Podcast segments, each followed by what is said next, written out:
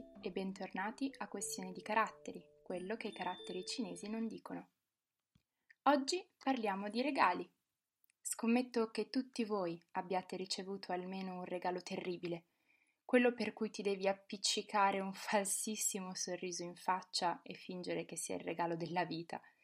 A me è successo talmente tante volte che potrei tranquillamente essere candidata ai Golden Globe per le tecniche di recitazione magistrali che ho sviluppato in questi anni davanti ai regali osceni. Dai, chi non ha mai ricevuto qualche bambola di pezza inquietante dalla prozia? Oppure, oddio, quelle box di bagnoschiuma e sali da bagno con quell'odore di lavanda che una volta che ti entra nel naso stai sicuro che te lo tieni per almeno un mese.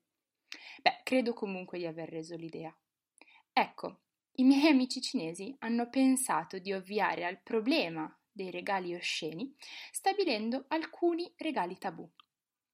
Piccola premessa. La puntata di oggi è incentrata sull'omofonia, che no, non è una malattia rara, ma si tratta di quei caratteri che, seppur scritti in maniera diversa, hanno la stessa identica pronuncia.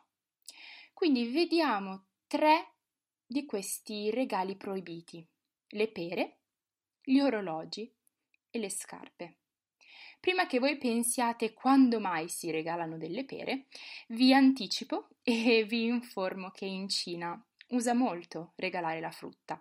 Per esempio, durante la vigilia di Natale è usanza regalare mele, ma questa è un'altra storia di cui sicuramente parleremo più avanti. Tornando a noi, pera, scritto in un certo modo, si pronuncia li con il secondo tono e ha la stessa identica pronuncia di lasciarsi, che seppur scritto in modo diverso, anche lui si pronuncia li. Per questo motivo sarebbe meglio non regalare pere agli innamorati o alle coppie sposate, in quanto appunto porterebbe sfortuna.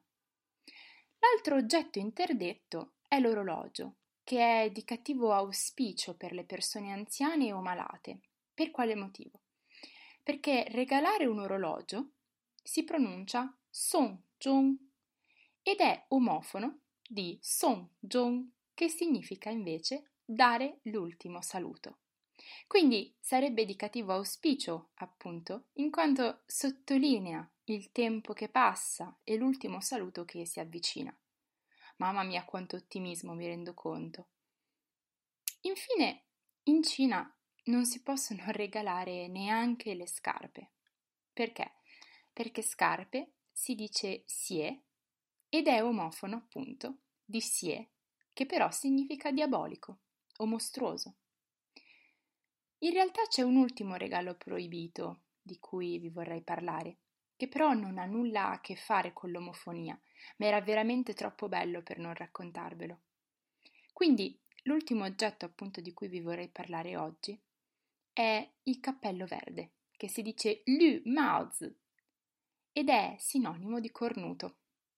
Vediamo perché. In realtà ci sono tre leggende a riguardo. La prima è che nella dinastia Tang gli uomini che lavoravano nei bordelli dovevano portare un cappello verde. La seconda leggenda, invece, racconta che durante la dinastia Yuan i familiari delle prostitute dovessero indossare un cappello verde come segno di infamia. E poi la terza leggenda racconta di un uomo che un giorno uscì di casa e indossò un cappello verde che aveva trovato appunto nella sua abitazione, che però, ahimè, apparteneva all'amante della moglie. Quindi, a meno che non vogliate avvertire i vostri amici cinesi che il loro partner li sta cornificando, eviterei caldamente di regalargli un cappello verde. Prima di lasciarvi, vorrei darvi un piccolo consiglio.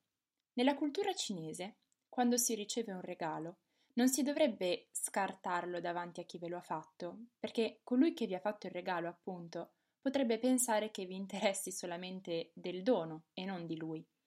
Per questo è buona educazione prendere il regalo, ringraziare e continuare a chiacchierare con il vostro amico, e solamente dopo che lui se ne sarà andato lo potrete aprire. Bene amici, per oggi è tutto. Spero che la puntata di oggi vi sia piaciuta. Se avete dubbi o domande, non esitate a scrivere alla pagina Facebook o Instagram di Questioni di Caratteri, vi sarò molto felice di aiutarvi. Detto questo, spero di rincontrarvi alla prossima puntata e Zaijian!